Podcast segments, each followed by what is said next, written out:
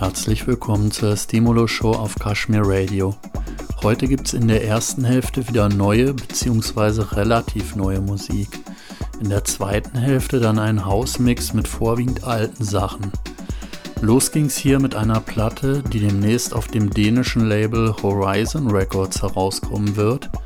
Horizon Records ist das Label von PH1 aus Aarhus und das ist hier bereits die dritte Veröffentlichung.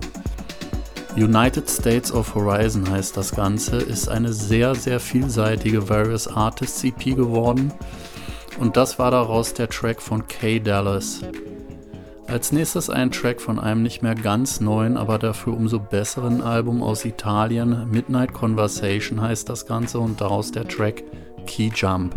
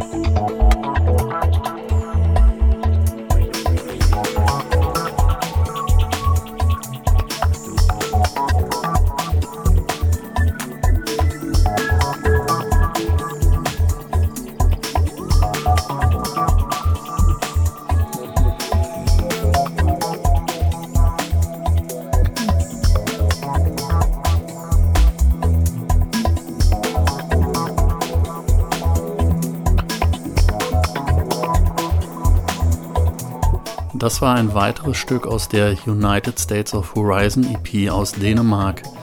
Der Track von DJ Sports klingt für mich ein bisschen wie eine Hommage an den elektronischen 70er Jahre Sound aller Schnitzler, Rodelius, Neu und so weiter. Und jetzt eine meiner absoluten Lieblingsplatten derzeit ist ebenfalls gerade frisch herausgekommen auf dem finnischen Label Echocentric von Timo Roton. Das ist die New Reality EP von Gilbert und daraus das Titelstück New Reality.